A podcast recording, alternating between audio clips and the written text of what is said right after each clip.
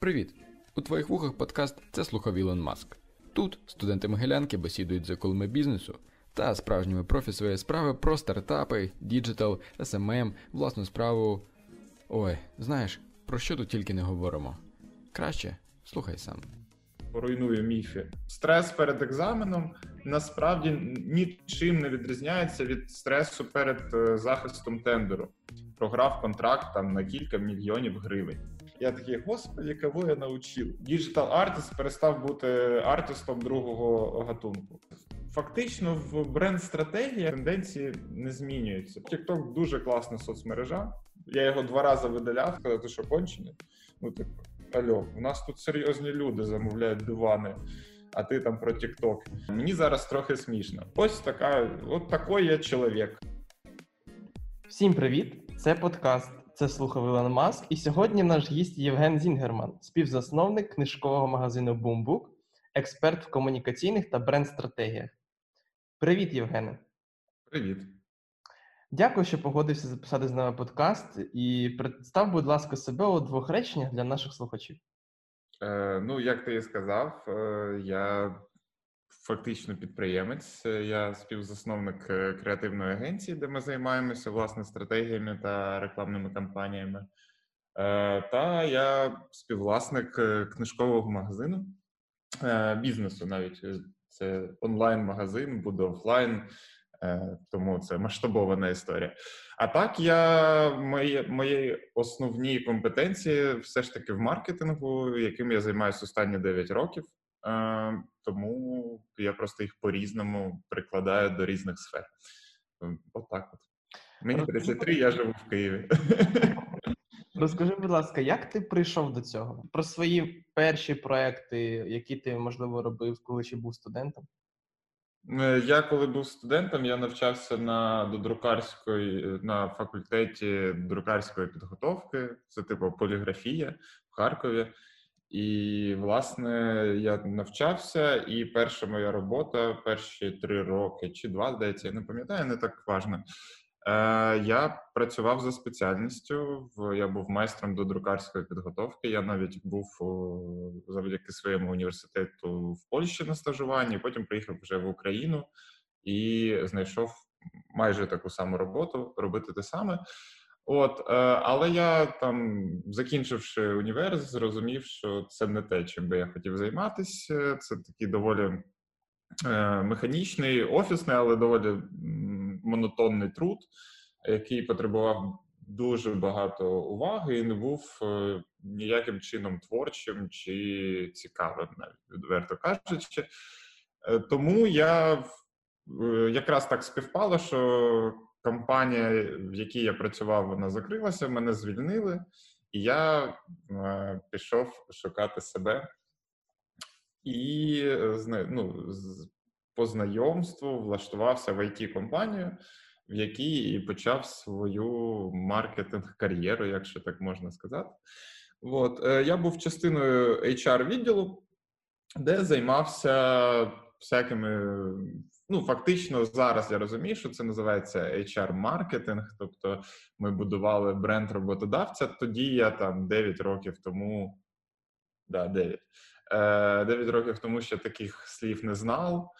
Е, я займався тим, щоб до нас хотіли приходити програмісти, щоб їх легше було наймати. Ходив на ці е, ярмарки вакансій, представляв компанію. От і так поступово розвивався там. На цей період почалось зростання комерційного SMM у, Тоді вже почали якось розуміти, що це. От, і власне е, з часом я і переключився на SMM щика. От, переїхав в Київ, е, знайшов то. Ну, мене запросила агенція, я пройшов випробувальний термін. От, і почав е, працювати власне в агенціях. Е, в різних е, поступово зростаючи там від SMM ника до smm head а я керував е, відділом, потім до digital-стратега, потім до звичайного стратега, типу бренд бренд-стратегу та комунікаційного. От і так поступово переходячи з там з одного з однієї агенції в іншу, там після того як я вийшов з, з Федорів. Я там якийсь час працював фрілансером, потім заснував одну свою агенцію із партнером. Потім е, знову вийшов, і, власне, от зараз там наступний етап. Вже я думаю, більш е, він буде е, більш е, довгим. Е, Подивимося, коли в мене є нова агенція, новий партнер, і ми, в принципі, працюємо там з великими брендами, з маленькими брендами, робимо те, що нам подобається. Угу. А от е, таке питання до тебе.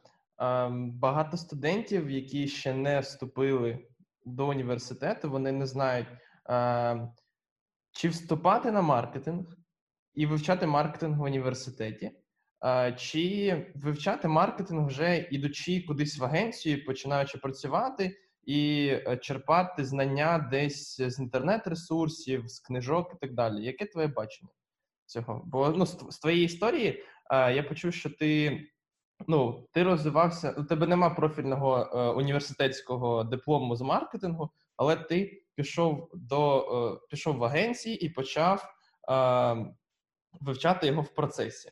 Правильно? Так, так, так, це правильно, абсолютно вірно, і дуже багато. Я думаю, навіть значна менш, меншість людей в професії е, вийшли з університетської маркетингової самоосвіти.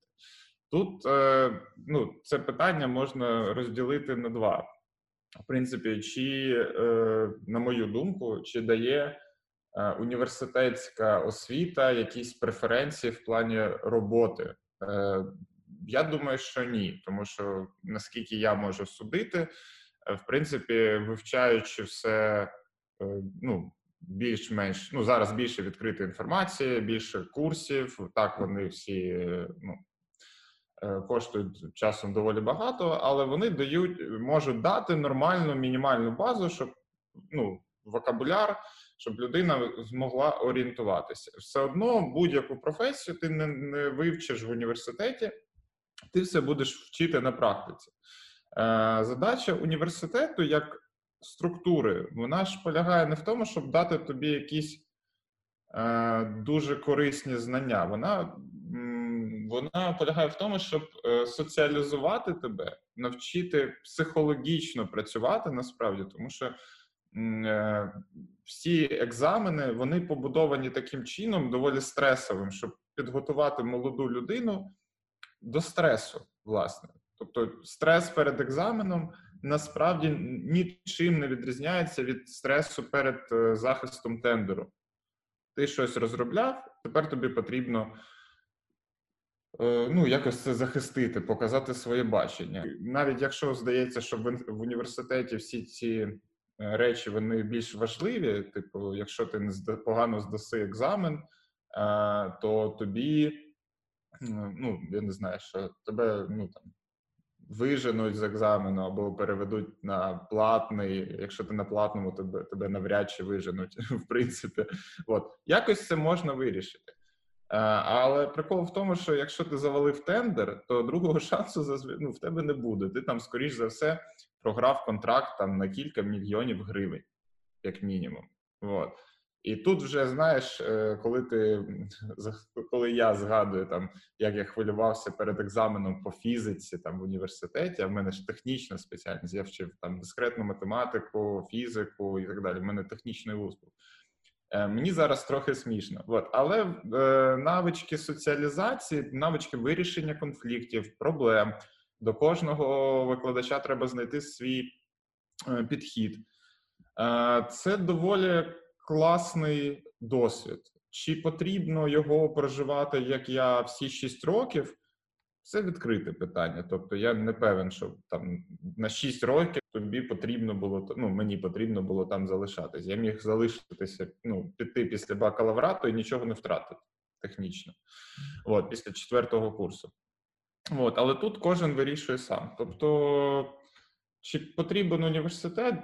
Я думаю, так, тому що ну знову ж таки навряд чи хтось там у 17 років знає, чим буде займатися, особливо зараз. Тобто, класно, в мене були такі однокласники, які такі я буду дизайнером. От вони класно там малювали, знали Photoshop, Illustrator е, і все таке. І вони ставали дизайнерами. Деякі досі працюють дизайнерами або там 3D-аніматорами. Ну, щось тотожне до їхніх е, таких скілів, які в них ще були в школі. Або хтось там казав, я стану ветеринаром.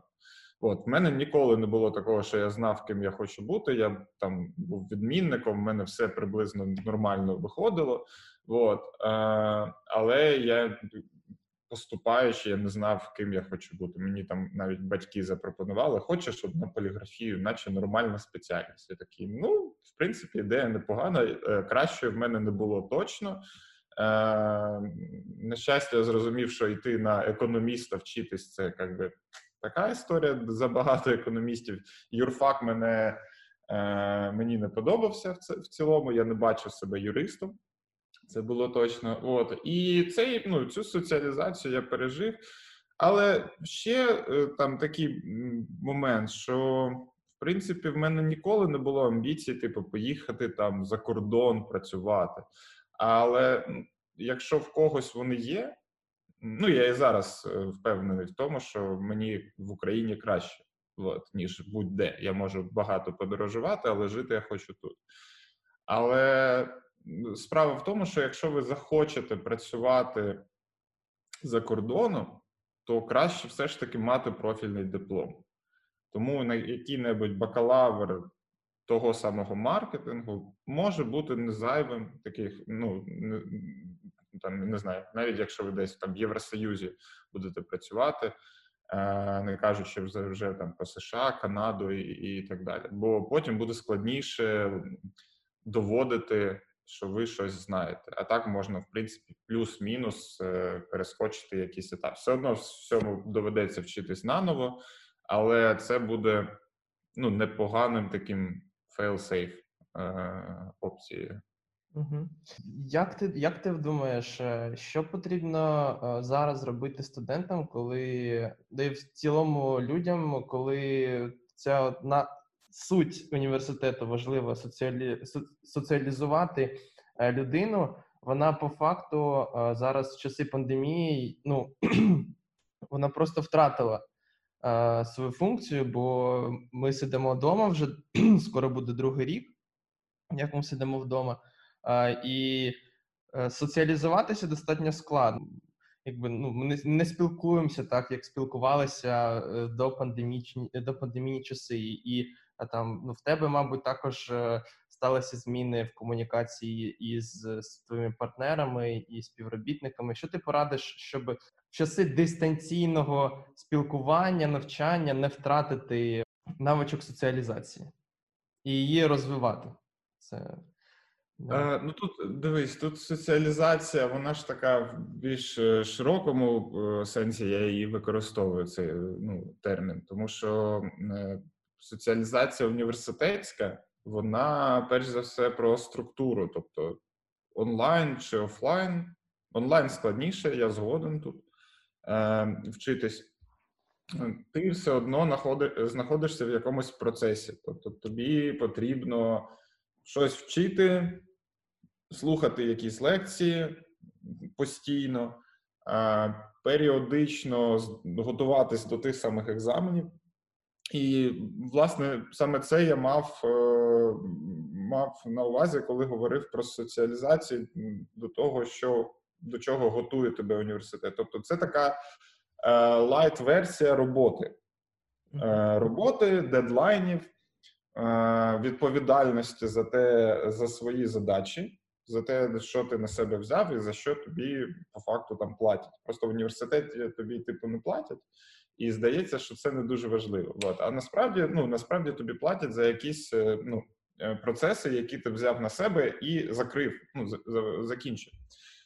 А стосовно такої соціалізації міжлюдської, то ну, звичайно стало склад, складніше. В нас е, в пацанах в агенції Взагалі немає офісу. В мене моя стратегиня, вона взагалі живе в Дніпрі, і ми бачимося тільки так.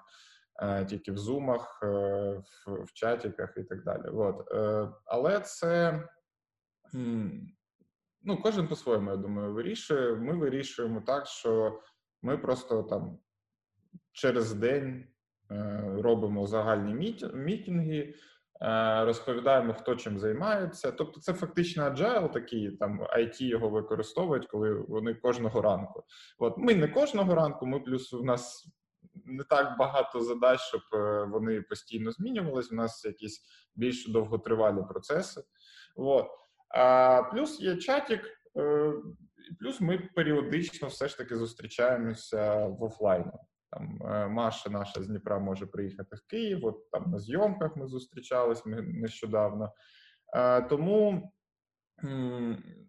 всіма можливими та зручними способами підтримувати просто контакт, е, знати, що є така робота, що ти не сам, там десь теж сидять люди, і вони частково залежать від твоєї роботи. Е, збиратись, давати один одному фідбек, навчитись слухати ну, своїх партнерів, клієнтів, е, тобто, і ну і так, так воно якось і працює. Ну, ми вже скільки працюємо в такому режимі? Майже рік, е, і фактично, ну воно доволі не те, щоб зручно, але нормально може бути. Це в цілому комфортно. Угу. А, І дивись, якраз дуже цікавий факт такий, що ну, в ці час, пандемічні часи багато студентів, які відчувають цей а, відсутність цього елементу а, соціалізації, тобто роботи в універ... роботи в університеті як в реальній роботі, да? І зараз на ринку праці дуже багато повиходило дуже багато студентів тому що е, вчитися в університеті стало легше. І от питання до тебе: чи працюєте ви в своїх агенціях з студентами, чи берете ви їх на стажування і так далі? Е, який в тебе є досвід? І що можеш в принципі порадити студентам, які хочуть потрапити на стажування до агенцій, які навички не мають мати, аби якби Ну, я зрозумів, я зрозумів тебе. Дивись, ми невеличка агенція, ми майже така бутікова, тому всіх, е, ну, у нас зараз там п'ятеро людей, це все люди е, достатньо високого е, рівня. Коли ти маленький, в тебе немає ресурсів, щоб навчати ще людей. Тобто тобі і відверто і платити потрібно, і е, інвестувати свій час в людину. Е, ну, яка знає приблизно нічого. Тобто, я розумію важливість того, щоб е, навчати молоде покоління. Я це робив там доволі довго через курси. От, коли я викладав, і там е, так віддавав частину своїх, знань. А в агенції в нас немає можливості е, ну, там навчати студентів. Тому в цілому, якщо там студент хоче потрапити. Я дійсно вважаю, що агенція е, це класний старт. Е, потрібно стукати в якусь велику агенцію. Тобто там, де є багато людей, які кожен з яких може приділити тобі трошки свого часу. Бо якщо з п'яти людей, з п'ятьох людей одна людина випадає на навчальний процес, то це ну, мінус 20% потужності агенції. Це багато. От е, плюс є агенції, в яких є там програми стажування і так далі. Тобто, потрібно сразу зрозуміти, що, хоч ви, ну ви як студенти, ми як люди, е, всі е, класні, унікальні і дуже талановиті, але по факту, ну на реальному ринку праці досвіду там у студента ще немає, тому часто я ну, зустрічав те, що студенти претендують на там доволі високі зарплати. Тобто там приходять і кажуть, ну от мені там потрібно 15 тисяч гривень, бо там за квартиру платити і так далі. І тут є дисонанс легкий, тому що ну я розумію, що там в Києві особливо 15 тисяч гривень це невеликі гроші. Але це доволі значні гроші для. Е, ну, ти маєш щось вміти, щоб їх заробити. Тобто ніхто не буде платити, тому що там квартири е, там тобі там, не знаю, скільки це 700, 600 доларів, 600 доларів, е, так буде легше, за те, що просто в Києві дороге житло. Винаймає десь не в Києві житло, живи з живи з там не з сусідами. Всі всі через це проходили. Це, Це такі необхідні труднощі які точно треба пережити. Якщо я там, я розумію, там не можуть батьки якийсь час підтримувати. Це абсолютно нормально, у кожного своя ситуація, але не потрібно перекладати на першого, особливо роботодавця, ем, свої фінансові проблеми, тому що на ринку праці частіше за все студенти конкуренція висока, е, а вмі, ну, вміють вони замало. От. Тому Потрібно погоджуватись е, на безкоштовне стажування. Якщо ви відчуваєте, що агенція нормальна, вона не буде просто вас використовувати просто так і потім звільнить. Е, є і такі випадки, я знаю про них, але це про конект. Тобто, якщо ви бачите, що агенція може там приділити час вашому навчанню, можна зробити знижку і там працювати якийсь час безкоштовно потім там за мінімальні гроші. Так ну я в it компанії перші 2 чи 3 місяці працював безкоштовно. Потім в мене була там номінальна зарплата. Ну, там, Номінальна це типу 300 бак, 300 баксів. Було складно, я жив з батьками, я жив далеко не в центрі міста, їздив на роботу на велосипеді, якщо була така можливість. От, але поступово там ну мої, мої здібності, мої там зони відповідальності зростали, з нею зростала зарплата. Ну і ставало краще. Це якщо ви обрали шлях маркетингу. Якщо ви обрали там шлях е, it сфери, то тут, тут набагато легше. Тобто, е, там qa інженір е, початкового рівня отримує там зі старта 600-700 доларів. Е, там за рік це вже буде півтори. Там краще. Тому, якщо ви не впевнені, можете йти в айтішкою, там завжди є е, кадровий голод на класних співробітників. В маркетингу дуже рідко хтось заробляє доволі багато. Я так е, це поруйную міфи. міфи. Тобто. Якщо ви не засновник там свої, своєї агенції, навіть якщо ви засновник своєї агенції, це не завжди гарантія того, що ви будете там заробляти якісь там великі гроші. Е, там зарплата креативного директора е, коливається там ну, різних, але це приблизно 2-3 тисячі доларів. Тобто це небагато. От. Е, зарплата копірайтера там це ну, там, хорошого, це там двушка в кращому випадку, там півтори. Там. А, Тому тут є нюанси. От. Так що маркетинг він прикольний тільки тим, що ну, якщо ми говоримо про агентські зарплати, тому що якщо ми говоримо про зарплати клієнтські, коли великі компанії, там я не знаю, там Київстар, Сільпо, я знаю, до речі, невеликі зарплати, от, але які-небудь ну, більше. Там е, не знаю, там SunNBF який-небудь. Там, звичайно, корпоративна структура вона дозволяє заробляти там не знаю, 70-80 тисяч гривень, в принципі, на місяць е, людині там з досвідом роботи там 5-6 років.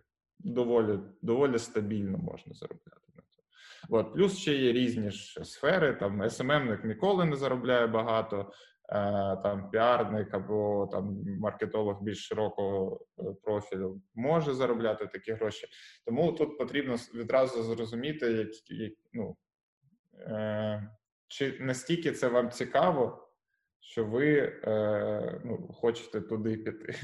От. І якщо так, то в принципі через який-небудь SMM або стажування там в піар-агенціях, е, в принципі, можна починати кар'єру доволі спокійно. Угу. Розкажи, будь ласка, як ти визначаєш для себе поняття бренд-стратегія? Які є основні якісь фактори, які е, ну, повинен знати кожен про неї? Ну, бренд-стратегія це, в принципі, прописана ідеологічна концепція бізнесу. Тобто вона більше не про товар, не про те, що бізнес виробляє. Може бути фізичний, може бути е, не фізичний е, продукт, е, якийсь сервісний продукт. Але це відповідь на питання, що нас відрізняє від інших, і яку культуру там формує бізнес, який запит він внутрішній та зовнішній задовольняє, формує, якщо потрібно, і в цілому, чому цей бізнес існує в цьому світі, якщо можна так сказати. Тобто, навіщо? В нас немає потреби зараз майже ні в чому. От. Але це через цей концепт, е, який визначає бренд стратегії як такова. От. Ну і зазвичай можна казати стратегія, можна бренд-концепт казати. А це те е, про частина ну, ідеологічна, емоційна. Тобто, якщо наш товар не унікальний, а навіть якщо він унікальний, він дуже скоро перестане бути унікальним. У нас залишиться оцей характер, характер бренду. У нас з тобою, у кожної людини, ми е, довго розвиваємося. Е, в нас там, ну, він сформований, як психологи кажуть, у дітей там вже у 6 років характер, але ну, в принципі, коли ти доросла людина, то ти там о, там, о 20 років розумієш, що ти ось така, от такий я чоловік, от, із своїм характером, плюсами, мінусами і так далі. Е, у брендів зазвичай немає цього е, життєвого циклу, типу 20 років, щоб зрозуміти, хто ти. Ти маєш розуміти, хто ти в момент виходу на ринок, плюс-мінус рік. І бренд-стратегія, вона, в принципі, прописує оцей весь характер твого бренду, який ти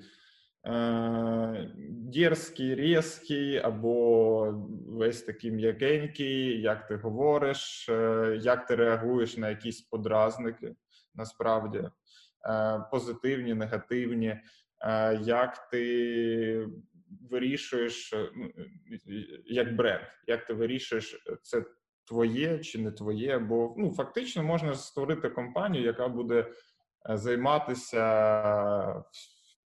чим завгодно: від е, не знаю, продажу секонд-хенду е, до переробки сміття, е, продажу не знаю, там пластикових пляшок і всього такого, там і виробляти майонез.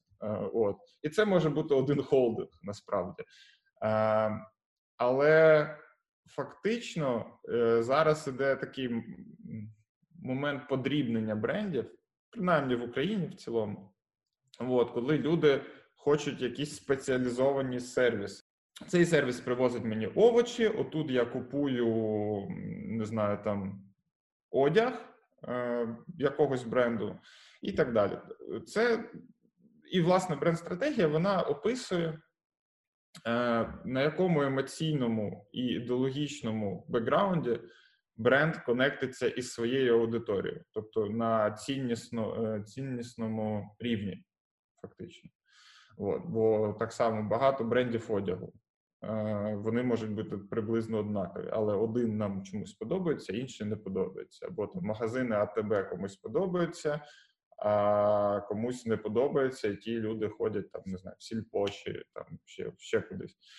І е, ми це розуміємо. Е, оце прийняття або неприйняття буквально за секунди.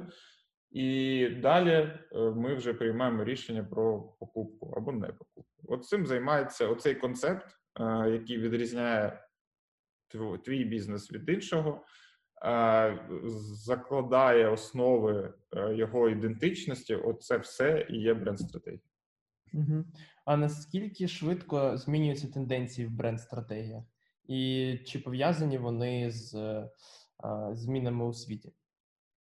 Фактично, в бренд-стратегіях, як така, е, таких е, ще є, вони тенденції не змінюються, тому що вони більше про закладання фундаменту. Е, тобто там методології є, вони доволі доволі давно не змінюються. кожен бере якийсь там набір різних методологій, ліпить з них свою методологію, і ну ніхто фактично не працює з якоюсь однією чистою е, методологією розробки саме бренду.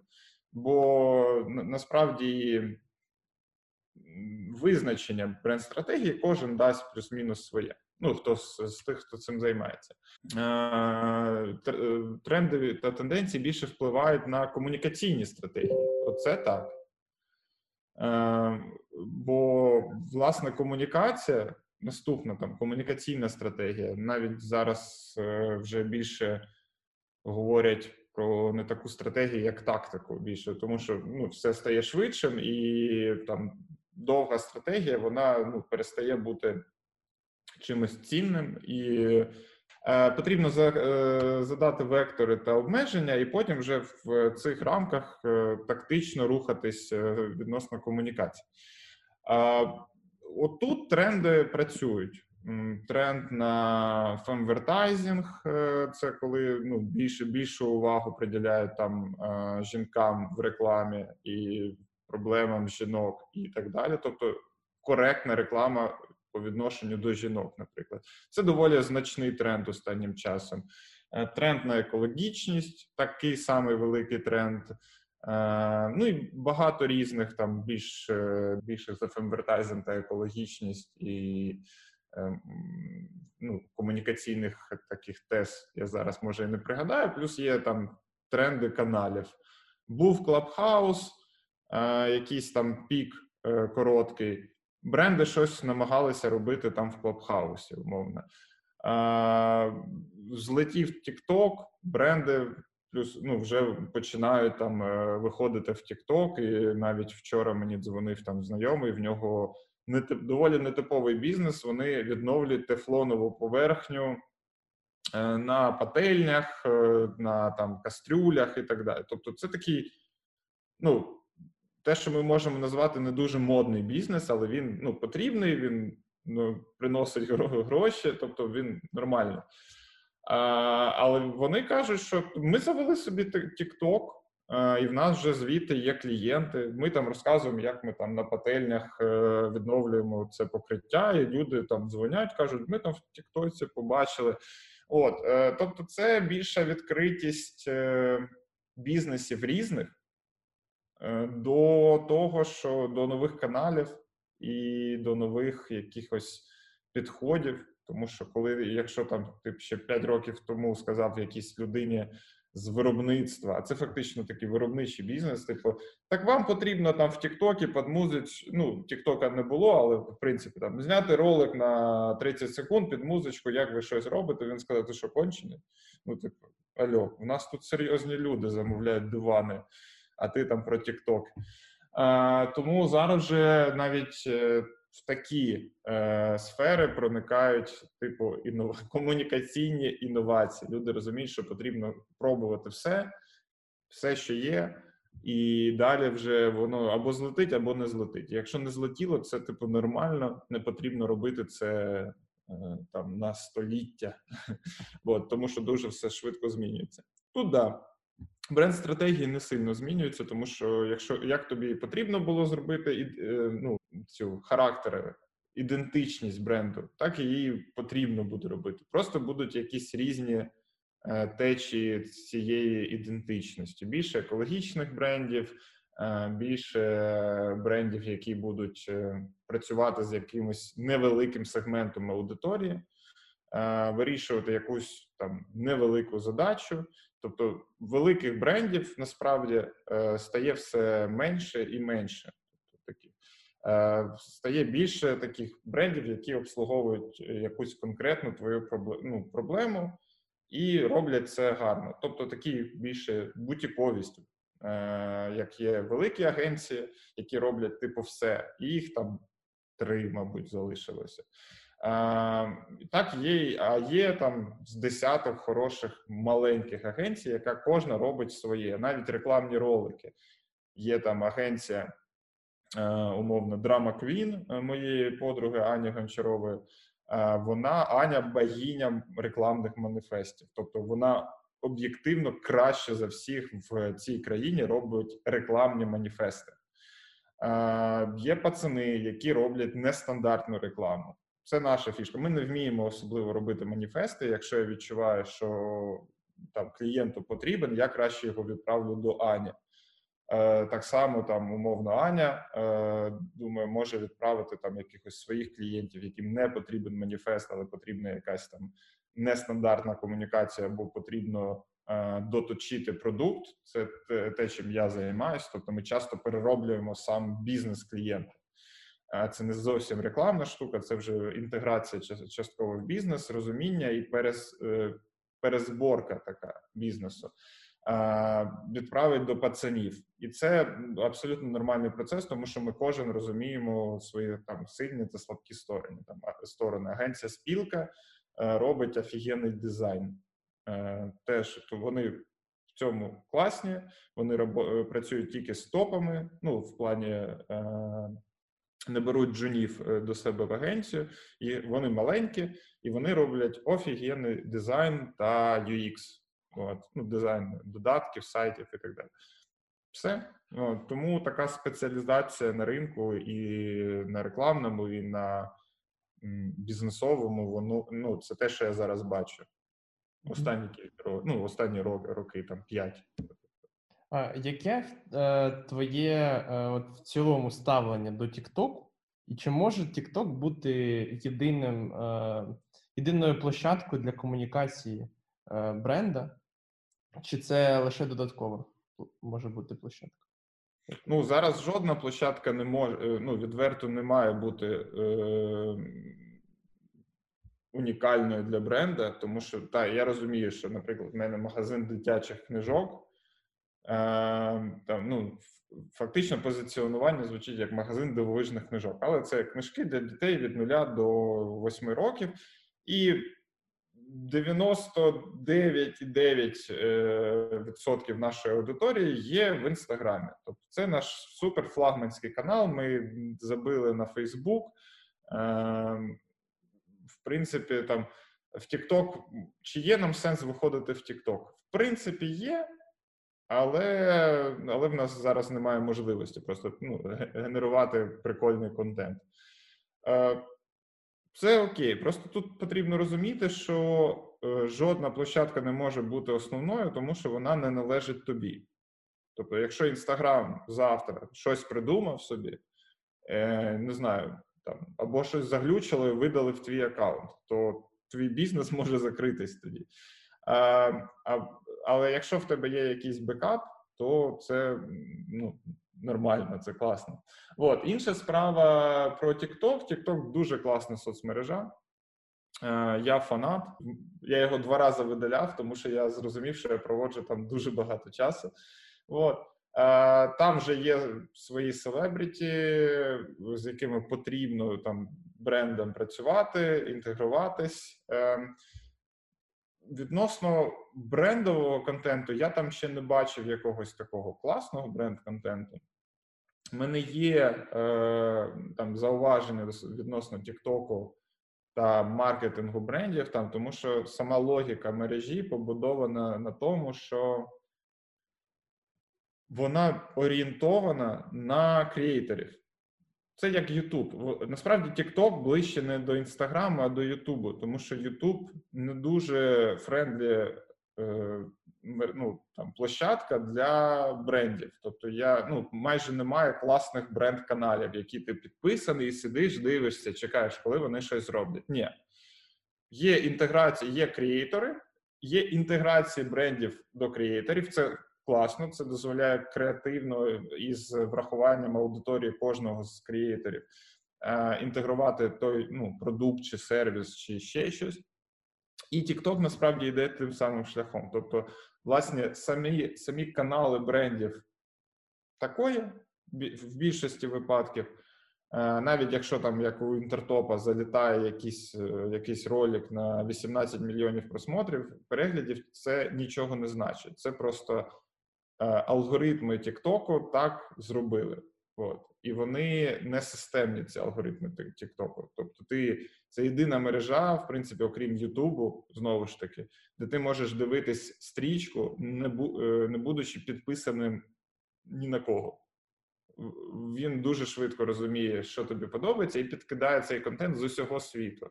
Ти можеш дивитися якихось там, не знаю, азіатських е, танцюристів, е, потім там американських стендаперів, е, потім якихось там не знаю, український контент і так далі. І це от такі, це дійсно глобальна мережа. В тому самому інстаграмі ти все одно залишаєшся в своїй бульбашці. Тому що ти бачиш тільки те, на що ти підписаний, лайкаєш там. Не знаю, в мене там я в інстаграмі багато лайкаю Е, підбулі. У мене став є. Я мені подобається ця порода, і інстаграм мені в е, рекомендованому підсовує просто всі акаунти там підбулів, стафів, там інших великих собак. Але це не розширює мій е, горизонт. От. Так само TikTok, а а TikTok по-іншому він підсовує тобі все, а потім дивиться, що тобі подобається, і, і періодично підкидає щось нове. От е, Для брендів це не дає системного результату, але може е, там ти можеш е, за умови нормальної ідеї інтеграції керувати інтеграціями свого бренду в контент. Наприклад, ти можеш випустити якийсь класний трек, там та сама Toyota, вона в Росії, вона, скоріш за все, проспонсорувала кілька реперів. Вони понаписували е, треки про Camry 3.5, е, этот, крузак 200. Ці треки полетіли в TikTok, люди почали під них робити що завгодно, але воно грає. Воно грає Camry 3.5, грає крузак 200, і це не аудиторія типу Toyota, але за 10 років вона стане аудиторією Toyota. Або ну або вже або Toyota Е, аудиторія Toyota стане більш молодшою, наприклад. І це класний заход. Е, він не не типовий. І насправді, от TikTok, він е, починає робити так, що бренди теж починають креативити навіть ну, навіть в цьому випадку. От. Тому TikTok класний, я всіляко е, це підтримую. Як на твою е, на твою думку, можна знайти свій стиль в комунікаціях лише методом спроби помилок, чи можна просто про, без методу і спроби помилок віднайти свій стиль? Да, ні, я не думаю, що в принципі я зараз е, читаю книгу про мистецтво. Вона називає, е, називається це Незрозуміле мистецтво. Е, зараз навіть скажу, хто автор, бо я весь час забуваю. Думаю, буде е, Уіл Гомперц. Да, Уіл Гомперц, е, незрозуміле мистецтво. І там вона прикольна ця книга тим, що вона показує розвиток мистецтва від там 1800 якогось там року. З перших таких художників, які почали ламати якісь стереотипи до е, наших часів, до Бенксі, фактично. І прикол в тому, що розуміючи, хто з якого з якої течії вийшов, хто в якому е, там об'єднанні художників чи митців, там потім різні були, там вже е, почалися перформанси і так далі. Хто звідки виходив, е, вони базували свій новий стиль або писали якийсь свій маніфест свого е, художнього напряму, базуючись або протиставляючи себе свій стиль якомусь попередньому стилю. Там Монета Мане вони е, е, кинули виклик, виклик.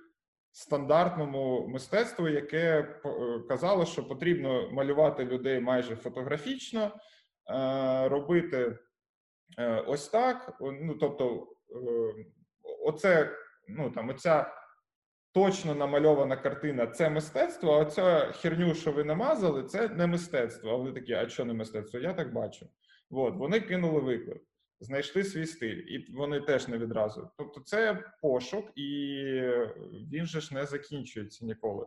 От, тобто, ти базуєш. Е, на ну, на попередніх знаннях, на всьому, що ти послухав.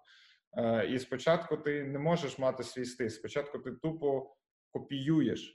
Е, і я це дуже бачу по своїх студентах. на, насправді, що коли я навчав, вони випускались, вони брали мою методологію стратегії і е, йшли там робити свої фріланси, використовуючи навіть не те, що мою методологію, навіть мій шаблон, просто шаблон презентації. Потім воно там до мене, звичайно, якось долітає. Я такий, господи, кого я навчив. От. Але це нормально, в принципі. Люди там наробили херні, наробили своїх помилок, з часом зрозуміли, почали розуміти, ага, отут, оце те, що Женя розповідав, в цьому випадку, або мені конкретно воно там не підходить. Значить, я придумаю щось своє. І там вже за 5 років я бачу, що мої там колишні студенти, які ще там 5 років тому в мене вчилися, вони вже працюють якимось там нормальними маркетологами. Вони, очевидно, щось вміють своє. Е, просто там на базі, яку дав там я або інші викладачі, або те, що вони самі там е, десь, вони спочатку копіювали, а потім вже розробляли своє. І всі, я так само робив. Ну, типу, я не те, що я виключив, всі так робили. Е, тому е, свій стиль, якийсь в комунікаціях ти знаходиш, типу, випадково, але е, це завжди базується на твоєму попередньому досвіді. Угу. А ти, ти ти говорив про мистецтво, а таке питання до тебе. Як ти ставишся до такого нового витку е, мистецтва, якщо можна так це назвати, до NFT. Е, чи вважаєш ти, що е, це такий токенізований арт і токенізація взагалі арту може змінити цю сферу мистецтва? Я думаю, так. Ну, це це дуже цікаво. По-перше, це це знову ж таки якийсь плюс-мінус перший реальний, е, реальне ем, застосування е, криптовалюти. Тобто раніше, ну, в принципі, так, ти можеш щось купити за біткоін. Е, там от Теслу можна було купити за біткоін, а зараз не можна вже відмінили це. От, Ефір в цьому плані він більш гнучкий, і, власне, на ефірі побудований NFT. І знову ж таки, це дало змогу звичайним creators, От мені англійською дуже подобається це слово, тому що в нас е, ну, російською, українською, воно, типу, креатор це типу якась творча особистість. Типу, креатор, копірайтер, та хтось що видумує, да. Е, Англійською creators, е, вони це всі люди, які щось створюють. Типу, це ютубери, тіктокери, от воно більш таке е, ёмкое це е, це слово.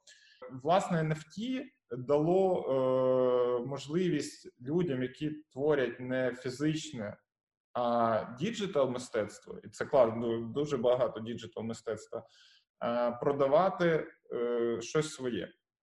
От. І це клас. Зараз багато хайпу, тому що було багато. Е, як мені здається, там фейкових цих е, зділок е, на там мільйони доларів. Це просто підігрівання хайпу, потім воно впаде, потім воно вирівняється, і це стане нормальний інструмент монетизації свого digital мистецтва. Тому що ну digital, а якщо ти відео, digital відео арт робиш, ти не можеш його роздрукувати. В принципі, да? ти можеш там на телек його вивести, але ж ти не будеш Е, вішати стаціонарний телевізор в себе вдома, наприклад. А так, в тебе щось є, це ну, digital активи.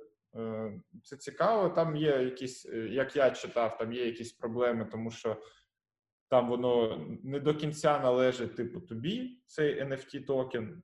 От. Але ну, це проблеми зростання, воно вирішиться якось. Якщо люди будуть в цьому дійсно зацікавлені, а я бачу зацікавленість там Е, кількох е, знайомих там digital artist, е, це ну, це хороша штука. От воно digital artist перестав бути артистом другого гатунку, насправді, тому що були завжди люди, які щось фізично створюють, а типу, а ці ну там фігню страдають. А насправді ж не так. Насправді це теж мистецтво. Окей, дуже дякую. Е, вже будемо завершувати наш подкаст. З нами був е, в гостях е, Євген Зінгерман. Дуже дякую тобі, Євген. Дякую.